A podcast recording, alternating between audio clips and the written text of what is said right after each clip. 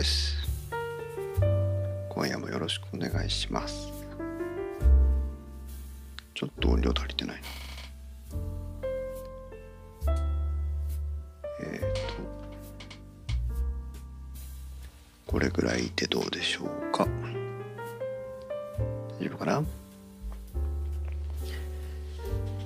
えー、大ピノさんいらっしゃい。ター開いたら告知57秒前 聞けて嬉しい、こんばんは。はい、こんばんは。本当はやるつもりはなかったんですよ、今日は。やるつもりはなかったんですが、一生懸命動画の編集をしてたんですが、あの、ナルト姫とね、ネズさんが今、お酒を飲んでるらしくてコーヒーラジオないのかというご要望だったのでちょっと慌ててやってみたという話なんです。何のテーマもないんだけど しかも昨日も話したような気がするんだけどちょっとねアリエキスプレスの話をもう少し詳しくしようかなと思ってネタが焼き回しでございます。昨日聞いて昨日っていうか前回聞いていただいた方は。申し訳ないんですが。あのー、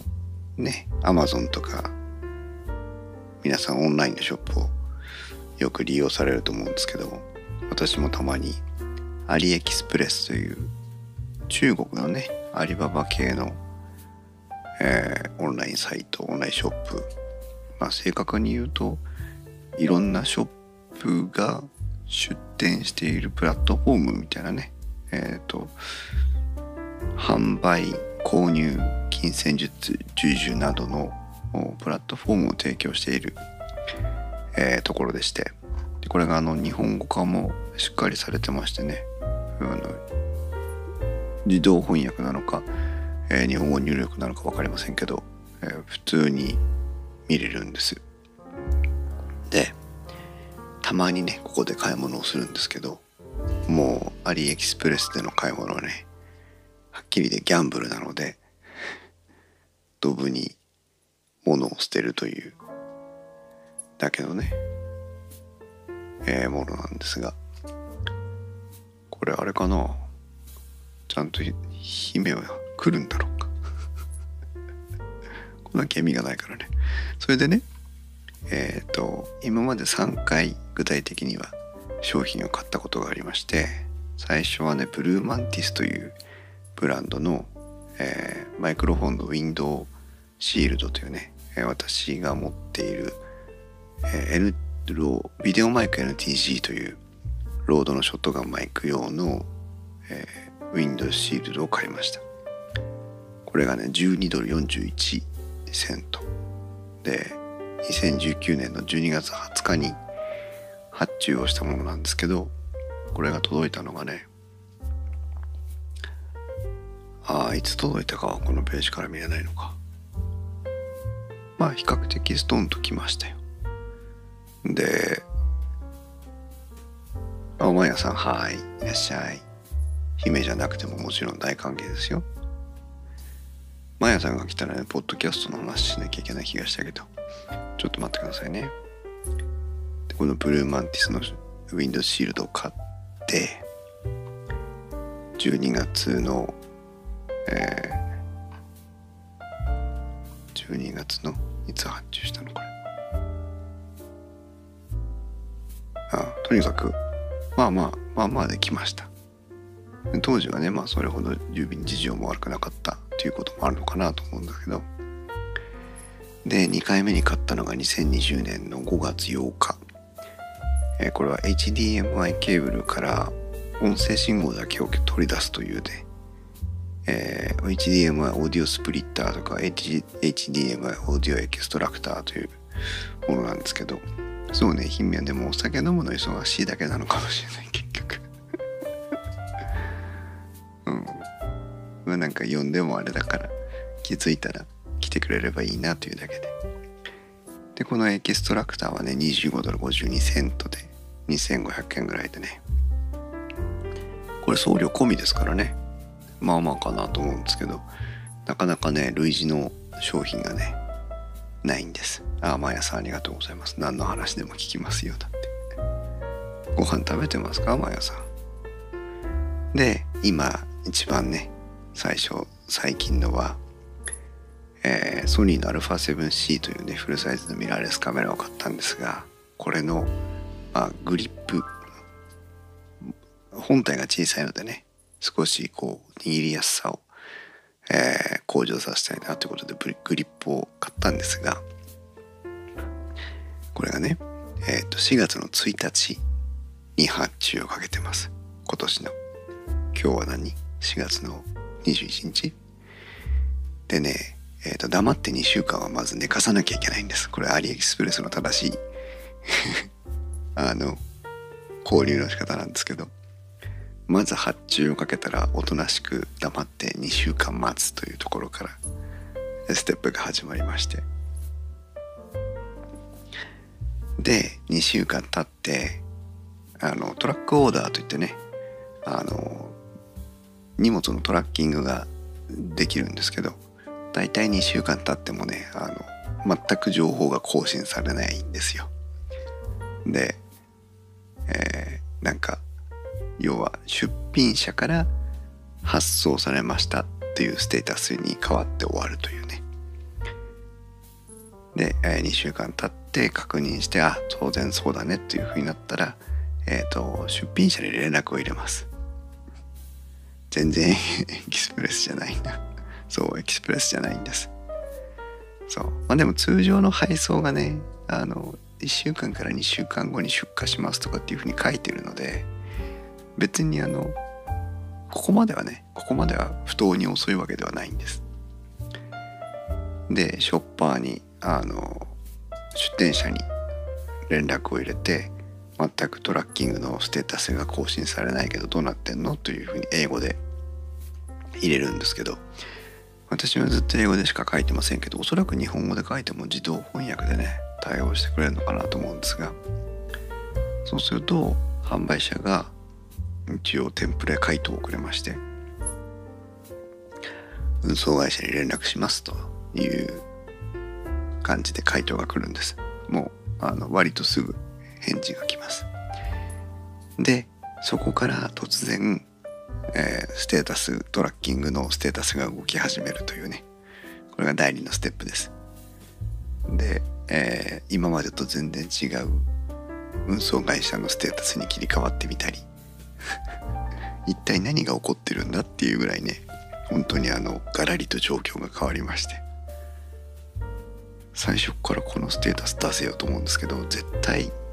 なんかあの確信があるわけじゃないですよ。確信があるわけじゃないんだけどね。絶対あの出し直したろうぐらいの。あるいは本当に運送会社も回収それだけ回収してほったらかしてる可能性もあるわけなんですがとにかく突然動き始めます。でトラッキングのステータスを見るとえー、ずんずんと、えー、進みましてね。と運送会社から荷物を発送しました。で、えー、運送会社の、えー、倉庫に入りました。運送会社の倉庫を出発しました、えー、運送会社から航空会社の、えー、倉庫に入りました。で、えー、飛行機に乗って、えー、原産ここを出発しました。というのがねわずか2日ぐらいでねババババッと進んでいきます。でえー、今4月の20日16時31分に、えー、原産国の、えー、を出発しましたよっていうことで中国から旅立ったという形になります。昨日の夕方なので当然もう日本には入ってると思うんですがこの後日本の、えー、通関を通って日本の、えー、運送会社に委託されてで私のところまで届くんですが、えー、ここから3番目のステップですが、えー、大体このアリエキスプレスのトラッキングの場合は日本の運送会社に引き継がれた時点でもうステータスの更新は終わりますので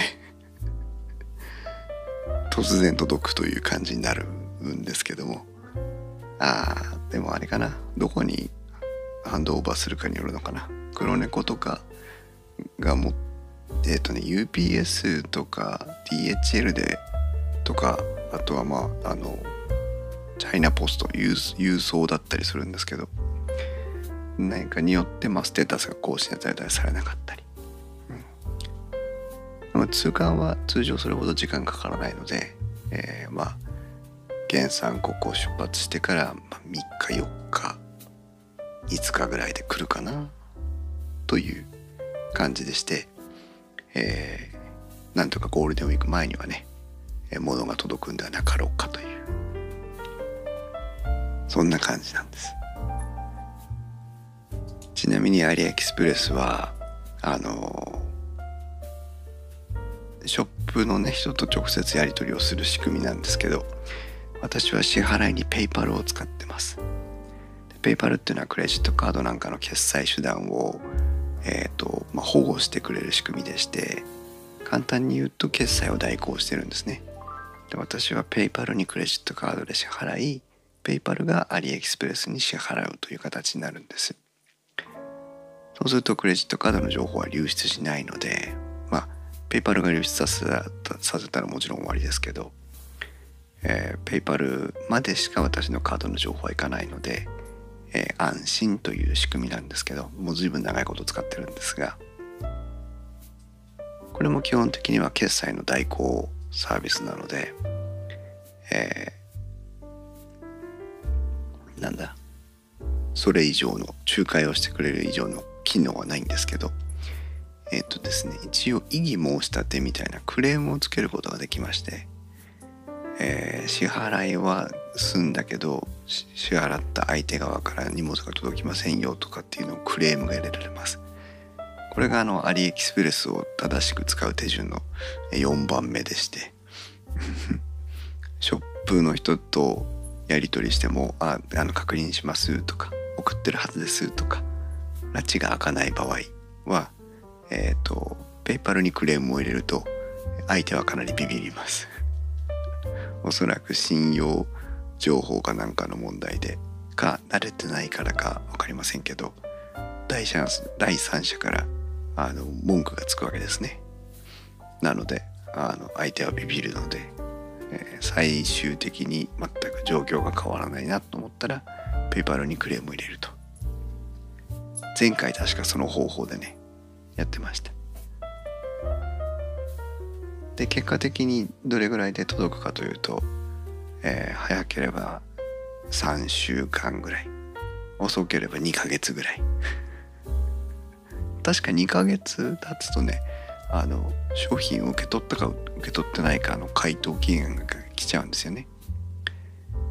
で受け取ってないってなるとあの取引が不成立になってまたあの返金処理とかなんかそういうことになっていくはずなので。なのでまあ2ヶ月ぐらいがどうしてもマックスになるんですが。まあそういうちょっと楽しめるような感じに気持ち的にもね。なってきましたけど。そんな、えー、海外からの個人輸入を楽しんでおります。一方ね例えば過去えっ、ー、とタイムコードという機能を使って映像とか音声を同期させる仕組みがあるんですけどそこのメーカードイツの、えー、テンタクルシンクというメーカーから、えー、買った時はねすごいですよ。3日。3日で届きましたドイツから。国内より早いんじゃないかっていう感じでしたけどね。発注してから3日ぐらいで来ました。B&H というアメリカのあの家電通販サイトで買った時はね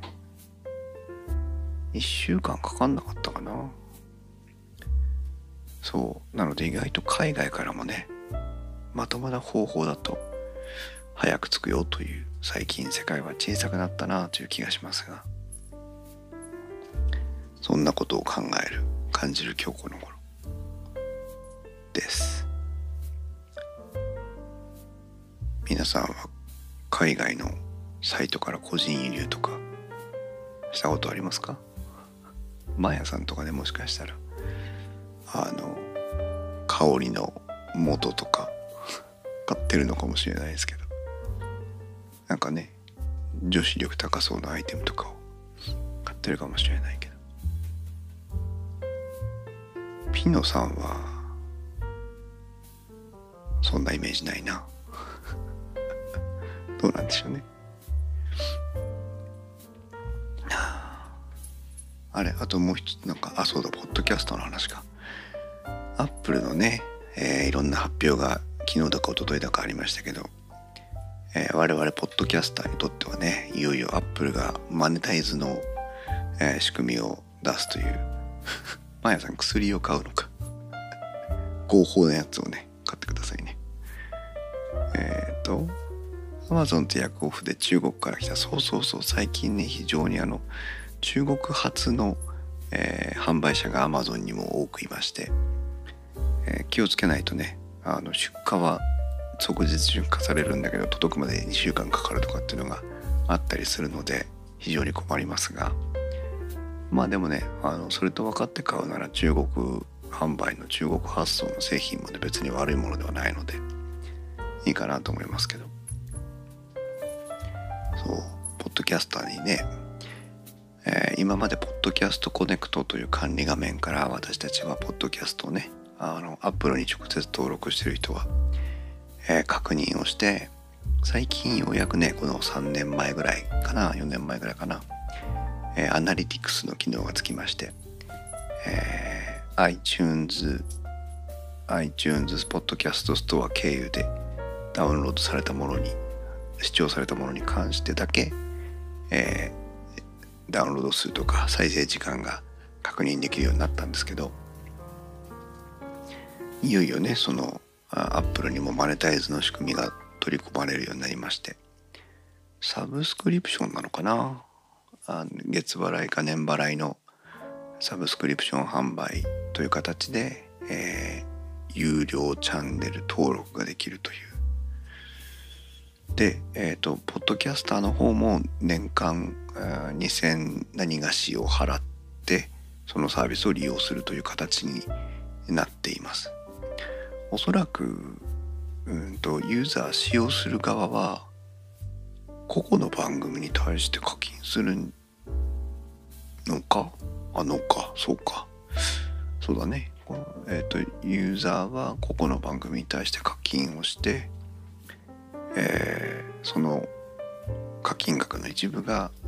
クリエイターに還元されるという形になるようです。ピノさんは Amazon のペット用品が散々で返品するぞと言っていたら返金された。返品送料高いから廃棄お願いって頼まれたそうですね。あ割とよくある話ですねそういうのね。そう。送料なんかね表されてたら向こうも商売上がったりなので。うん。課金の70%なんだ甘屋さん。そうなんだね。ってことはえー、500円でやったらいくら ?350 円ってこと？そうだね350円が入る30%の Amazon のみかじめ料ってことだ Amazon じゃね Apple のみかじめ料ってことだああ30%ね、アマゾンらしいパーセンテージの設定ですね。アマゾンじゃねえっつうの。アップルらしい設定ですね。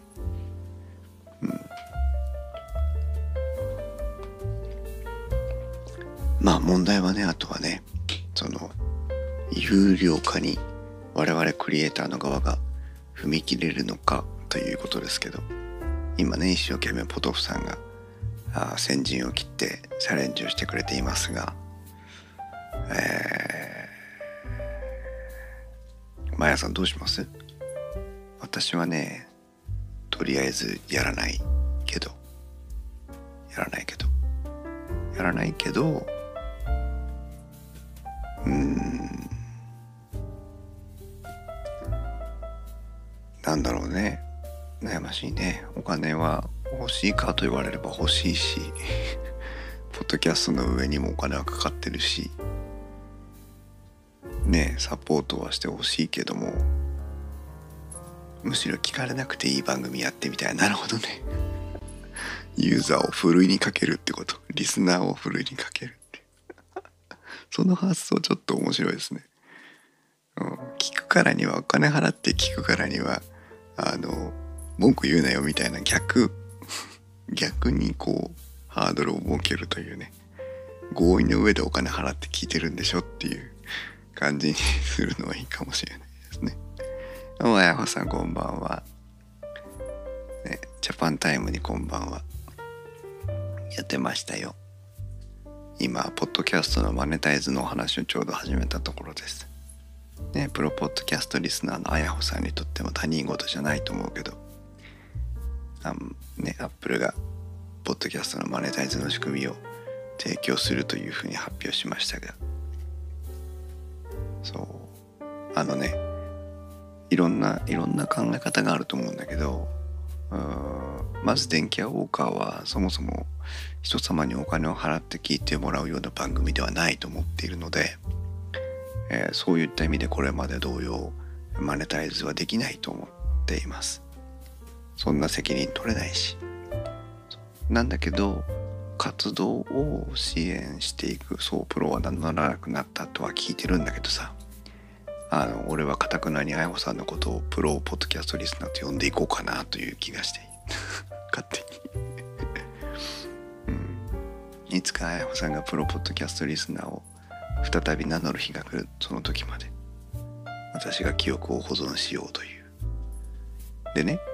そう。電気屋ウォーカー自体はお金を取るようなコンテンツではないし今まで11年間ねリスナーの皆さんに支えてきてもらったからこそこうやって私たちの活動ができているのにマネタイズしてはどうかという気がします。反面今もねあのクラウドファンディングキャンプファイヤーでパトロンを募集してお金を頂戴しております。活動資金として。今もね13名の方に、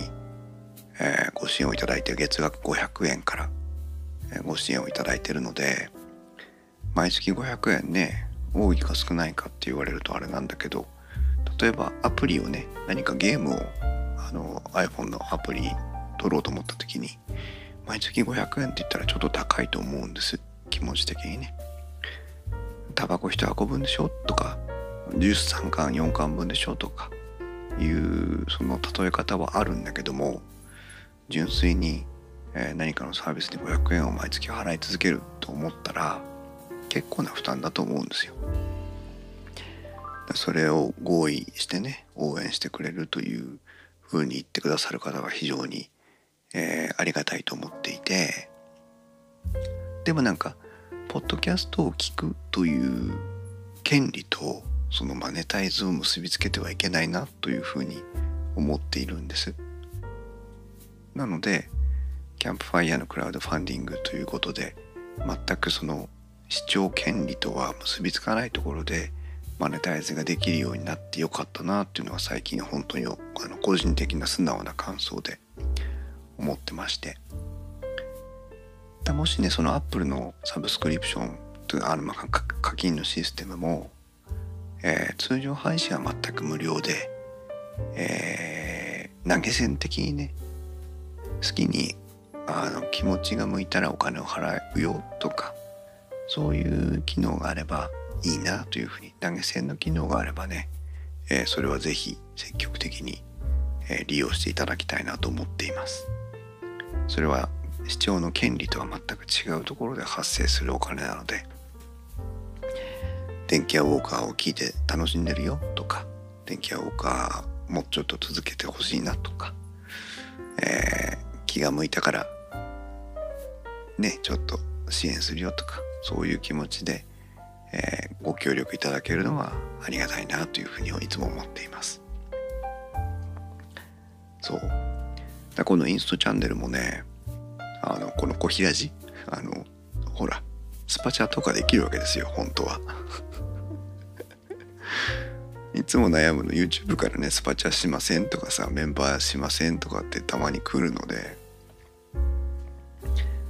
スパチャかと思うんだけどでも小平地でスパチャなんかする人はいないわけでしょ？まあ電卓生放送ってねタックポッドキャストと一緒になってるライブ配信とかありますからその方ではねあるかもしれないけどスパチャねと思って。私はオーディオブック正直飽きちゃって大会しようと考えた時期がありました。そうなんだ。オーディオブックは何ですか？有料配信のプラットフォームなんでしたっけ？そうなのか。そうなのよね。なんかちょっとこう視聴の習慣から離れちゃった時にそこでね課金しないと聞けないとなればやっぱりやめようと思うじゃないですか。当然の帰結として。とした時になんかねまたあのユーザーとして帰ってきてねっていうのはさあのハードル結構高いと思うんですよ。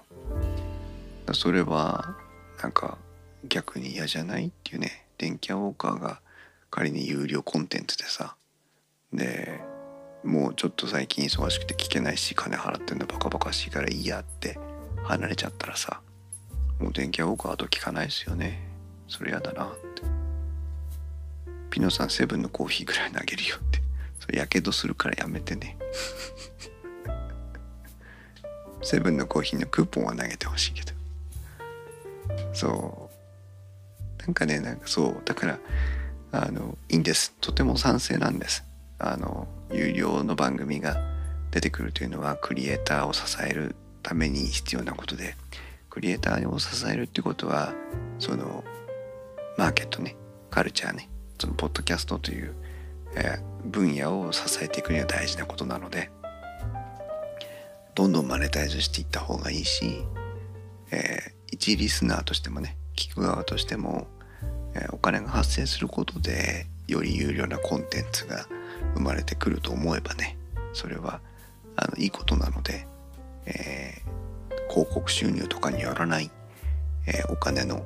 クリエイターに対する支援のあり方っていうのは、え、どんどんどんどん普及していけばいいなとは思っています。うんあやふさんでも新しい iPhone にして容量が2倍になったので新しい本とか聞こうと思ってます。あ、そっか。それはよかった。ピノさんクーポンありがとう。ね。嬉しいわ。まあね、例えばこの小平寺にしてもさ、こんなね、夜中に何を語るのかという筋書きもないただの独り言をさ、いつ終わるかもしれん。今日じゃあもう眠いからっつってあくびしかしてないような番組をね仮にスパチャができてさ みんなこれに投稿するっていうねコーヒーをキロ190円みたいな。ちょっと見てみたいけど見てみたいけど面白いかもしれないけどまだそう。コミュニケーションでもあると思うんですよね。そのスーパーチャットみたいなやつは投稿をすることでコミュニケあのクリエイターとリスナーがつながるというえー、コミュニケーションではあると思うのでコミュニケーションの手段としてはスーパーチャットっていうのはありかなと思ってるのでピノさん癒しの時間ありがたい。ゆるかわ？かわいいのか？うん。そうだな。ちょっとなんかスーパーチャット機能オンにしてみようかな。試しに。そう。まああとね我々日本人ってなんとなくこうえー、無料コンテンツの有料化に対するものすごいアレルギーとかさあとはそのコンテンツが無料だというふうに、えー、勘違いをしてる節が我々にはありますからだそういう意味でねその有料化したことによってまあそれは一方的な意見なのかもしれないんだけどそのリスナーさんの期待を裏切るというかね。なんでお前課金できるようになったらすぐ課金すんのかよみたいなさそれは当然そのリスナーさん側の勝手な言い分なんだけどそれが想像できる以上なんとなくそういうその気持ちを裏切りたくないという気持ちもあったりなんかしてね。ヤホさんチャリンチャリンってありがとう。そう。まあなのでまあ回りくどいことはいろいろあるけどまあ電気屋ウォーカーはまあ電気屋ウォーカーらしくやっていければいいなというね。あやさん無料安価なものに対する執着がすごいと思います。そうなんだよね。本当に好きだったら支えようというふうな思考になるのが本来はね健全だと思うんですよね。あまあだからほらあのアイドルグループとかを一生懸命推してる人たちとかさアニメや映画のキャラクターや登場人物を一生懸命推してる人たちってさそれに対してお金を払うでしょでその支払いによってそれぞれのコンテンツは活動していくわけですからそういった意味でとてもね正しいあのコンテンツの支え方コンテンツとの関わり方ではあるかなというふうには思いますよね。まあそこまで、えいかないですけどね。あの我々のような。でもポッドキャストって結局は草の根活動なので、えー、まああの言葉を借りてくればね会いに行けるアイドルじゃないですけど皆さんが日常でも交流をできて番組としても成立しているというのがいろんな各番組それこそマヤさんのね「三国だが」とかさそういうのも含めてですけどそういう各番組は皆さんと例えばテレビとか、まあ、YouTube なんてねもっと近い方にいますけどテレビとかラジオとかいうよりはもっと近い距離で存在するコンテンツなわけなのでねなんかそういったものをうん正しく支えていくっていうのは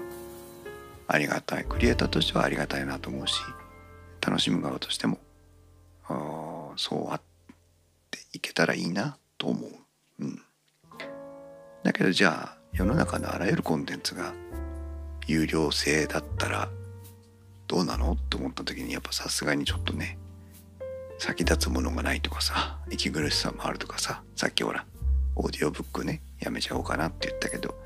そういうなんかこう逆にコンテンツから離れていくバイアスっていうのもかかってくると思うので。だコンテンツの視聴権利によらないマネタイズっていうのを電気屋ウォーカーではやっぱり考えていきたいな。そうするとね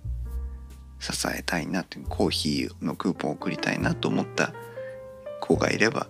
あの送ってくれたら嬉しいというね。美味しくコーヒー飲むよという。そういう感じができればいいよね。本当にそう思います。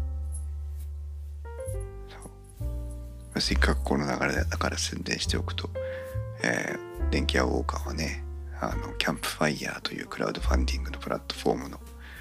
えー、コミュニティという機能でクラウドファンディングしてましてこれはあの月額支払い制の、えー、目標達成制じゃないやつです。ご参加いただいてお支払いいただいた金額を毎月、えー、クリエイターの方に渡してくれてそれがサーバー維持とか機材購入とかイベントとかグッズ制作とかの、えー、原資になるよというの。コーヒーさんにコーヒーを。ありがとうございます。毎日飲んでるのでね。そう。いうのをやってるのでもしご興味があれば。一応ね500円のコースと1000円のコースを作って1000円のコースはあの上限があるのであと1枠しかないんですけど500円のコースでいいいいよね500円が最低だったのかな。500円最低金額で電気を僕はねお楽しみいただければなと思ってやっております。おかげさまで13名もねパトロンさんがいるのでありがたいですが。お礼の手紙を書いてステッカーを送って番組名番組でお話もあのご紹介をしているだけなんですけど紹介しなくていいですという方が大半で ほとんど紹介もしてないんですが。ね。そうやって番組を支えてくれるのもありがたい。月月一隣のポッドキャストってね、まやさんとゆうすけさんでやってる、えー今年の9月30日のポッドキャストに向けたイベントのね、マルチメディア展開の企画もありますが、そちらもクラウドファンディングでどんどんゆうすけさんが美人になっていくというものがありますので、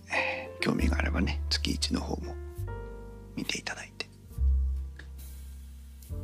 ね、もうすぐですよね。24日って言いましたっけ？か、次の月1ね。次のゲストは誰でしょうという感じですが。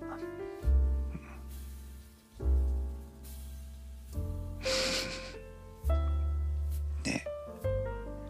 まあ、私はといえば、2年間、電気屋ウォーカーの配信ペースを上げてね、頑張ってきたので、結果的にですけど、えー揺り戻しが今来ておりまして結構あのモチベーションの低下に悩んでおります。配信回数が極端に落ちてる。んでなんとかねこの前収録しましたけどライト会のねライト会のテーマ雑談会というのを久しぶりにやりましたけど、えーまだ編集手をつけておりませんが。そう。でもひまちゃんがね参加してくれたのでひまちゃんまとめで。私たちねでも喋りましょうって言えば集まって喋れるのでポッドキャスターは まとめの作業と編集の作業がね考えなければいくらでも話せるんですが。しょうがないです。焦ってもしょうがないので少しずつインプットを増やしてねアウトプットできるようにしていきたいなというふうに思っております。そんなこんなでナルト姫からお酒を3杯飲んでいるナルト姫から今日はネツさんと飲んでるんだけど小平寺やらないの？と言われて、えー始めたこの今日の小平寺第87回ですけどナルト姫が来ないままに終わっていくという ある程度予想された、えー結末ですがで後で教えてくれなかったと言って怒られるんだろうなという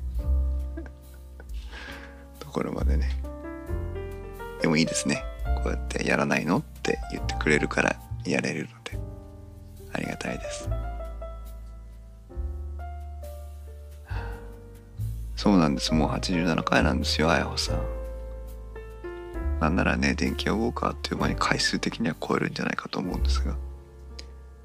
何がいいってね台本書く必要もなければ編集をする必要もないっていうのがこのライブ配信のいいところですよね。全部を出すのかというあの自分に突き返すものはありますが。まあいいんじゃないでしょうかね。お付き合いいただける皆さんがいる限り。そろそろね電卓生放送もまたやりたいですね。うん。でもいいの。やりたいやりたいって言っても前に進まないから、えーとにかく着実に一歩ずつ半歩ずつ前に出るしかないので今はね YouTube の動画の編集を今頑張ってます。ピノさんから借りた MV7 のレビューとねそれから今配信に使ってる Zoom の ZDM1 というマイクの、えーレビューをしたのでそれの編集中。などなど。